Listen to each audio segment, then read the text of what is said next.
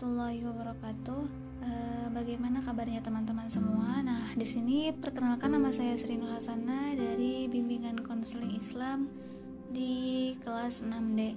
Nah, di sini teman-teman saya akan sedikit e, menjelaskan bagaimana kita menghadapi adanya virus COVID-19 yang memang e, tahun ini membuat masyarakat menjadi ketakutan dan banyak orang-orang yang merasa uh, tersiksa, tertekan maksudnya bukan tersiksa ya, tertekan dengan adanya virus COVID-19. Nah, teman-teman semua di sini saya akan menjelaskan dulu apa sih sebenarnya uh, virus COVID-19 itu. Nah, virus uh, COVID-19 atau biasa terkenal corona adalah virus yang menyerang sistem pernapasan. Penyakit karena infeksi virus ini disebut disebut COVID-19. Virus ini bisa menyebabkan gangguan pada sistem pernapasan eh, sampai kematian. Nah, virus ini pertama kali ditemukan di kota Wuhan, Cina pada akhir Desember 2019 seperti teman-teman pasti sudah ketahui karena eh, awalnya memang virus ini ada di Wuhan di Cina dan akhirnya di tahun 2020 ini menyebar ke seluruh dunia hampir gitu ya. Nah, gejala yang akan dialami oleh oleh penderita virus COVID-19 itu adalah demam, suhu tubuh di atas 30 derajat Celcius, kemudian batuk atau pilek, eh, batuk dan pilek ya. Kemudian gangguan pernapasan, terus sakit tenggorokan dan letih lesu. Terus bagaimana sih cara pencegahan agar kita tidak terjangkit virus COVID? Nah, yang pertama kita harus e, memiliki atau menjadikan lingkungan lingkungan kita bersih. Supaya apa?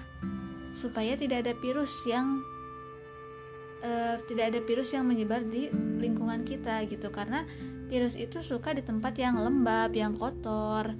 Makanya kita harus sering-sering membersihkan rumah, pekarangan, apalagi membersihkan badan dan lain sebagainya. Kemudian, e, pencegahan yang kedua yaitu Hindari kontak fisik secara langsung seperti berjabat tangan, e, berpelukan dan lain sebagainya. Kemudian cuci tangan menggunakan sabun itu teman-teman pasti sudah tahu. Selain itu hidup sehat seperti halnya kita melakukan olahraga kecil seperti badminton, lari atau e, pemanasan gitu. Kemudian hindari menyentuh wajah. Jadi kita harus menghindari menyentuh area wajah karena uh, area wajah itu gampang gampang uh, gampang terjadinya penyebaran virus gitu.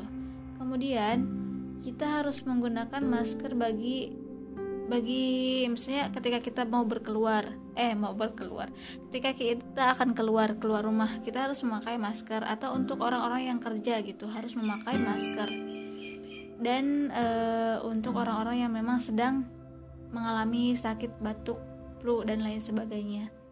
Kemudian uh, ketika batuk atau bersin tutup dengan uh, pangkal lengan atau tisu. Jadi uh, virus itu akan mudah menyebar ketika menempel di benda hidup. Nah, sebaliknya kalau misalnya virus menempel di benda mati, maka virus itu akan cepat mati gitu. Kemudian dampak virus COVID itu uh, Wabah ini dikhawatirkan berdampak psikologis bagi masyarakat luas. Pemberitahuan mengenai meningkatnya jumlah penderita dapat berdampak serius berupa apa? Yang pertama itu perasaan tertekan. Nah, yang harusnya dikhawatirkan itu lebih kepada dampak e, psikologisnya karena banyak orang yang merasa tertekan. Tertekan kenapa? Karena e, mereka di stop kan stop untuk bekerja stop untuk beraktivitas makanya lebih sering di rumah. Nah untuk itu banyak orang-orang yang merasa karena kebiasaannya e, di luar gitu ketika diam di rumah merasa tertekan gitu. Otomatis harus melakukan kegiatan yang memang positif meskipun diam di rumah saja gitu.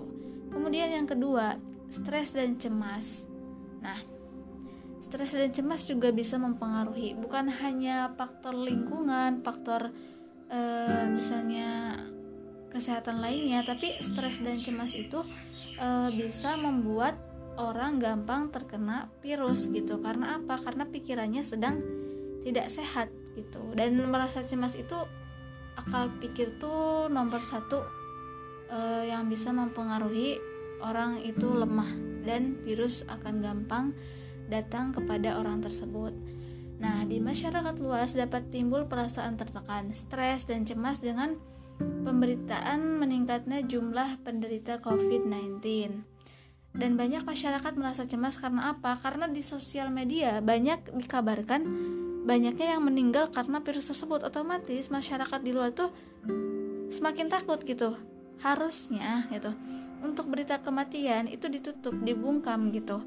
Sedangkan untuk yang disebar itu ya berita yang bisa membuat masyarakat lain yang ada di luar sana tidak merasa tertekan, stres atau lain sebagainya. Nah, adapun seorang psikolog mengatakan bagi penderita dampak psikologisnya bisa berupa perasaan tertekan, stres, cemas saat didiagnosis positif COVID-19. Nah, penderita akan merasa khawatir yang berlebihan ketika identitasnya bocor dan diketahui masyarakat banyak sehingga takut dikucilkan. Uh, jadi seharusnya nih yang sering yang emang banyak beritanya ada uh, penderita COVID-19 yang meninggal dan akan dikuburkan di tempat tersebut terus warga menolak sebenarnya itu salah salah besar gitu karena ketika orang meninggal kan orang yang meninggal itu bisa jadi virusnya ikut mati gitu. Dan selain itu pihak rumah sakit juga ketika membawa jenazah jenazah yang terkena virus COVID-19 itu sudah dikemas sedemikian rupa supaya tidak ada virus yang menyebar. Jadi untuk apa kita menolak jenazah yang terkena virus COVID-19? Itu salah satu yang harus eh, kita lakukan dan kita bicarakan dengan masyarakat bahwasanya ketika ada orang yang meninggal yang terkena virus COVID-19 ya jangan sampai kita menolak untuk dikuburkan di tempat tersebut karena tidak ada tidak akan ada pengaruhnya gitu. Kemudian uh, kasus COVID-19 uh, yang terjadi di Indonesia ya perharinya untuk sampai sekarang bulan Mei karena sudah adanya lockdown, PSBB dan lainnya yang meninggal semakin menurun. Sedangkan ya yang um, yang sakit gitu yang terkena itu uh, bertambah dan juga menurun gitu. Jadi bertambah menurun bertambah menurun seperti itulah. Terus uh, di sini uh,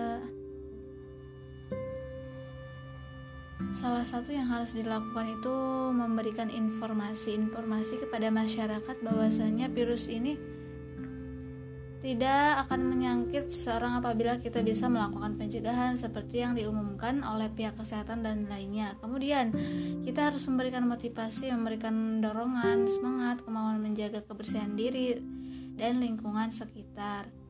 Kemudian, eh, supaya masyarakat tahu mau dan mampu berperan aktif dalam menangani masalah wabah ini. Jadi masa masyarakat juga ikut serta dalam penanggulangan virus COVID-19 ini. Eh, terakhir, statement dari saya pribadi memberikan pengarahan kepada masyarakat dan merubah pola pikir supaya tidak selalu berpikiran negatif tentang virus COVID yang sedang menyebar di Indonesia khususnya dengan cara memberikan informasi lewat media sosial dan media lainnya.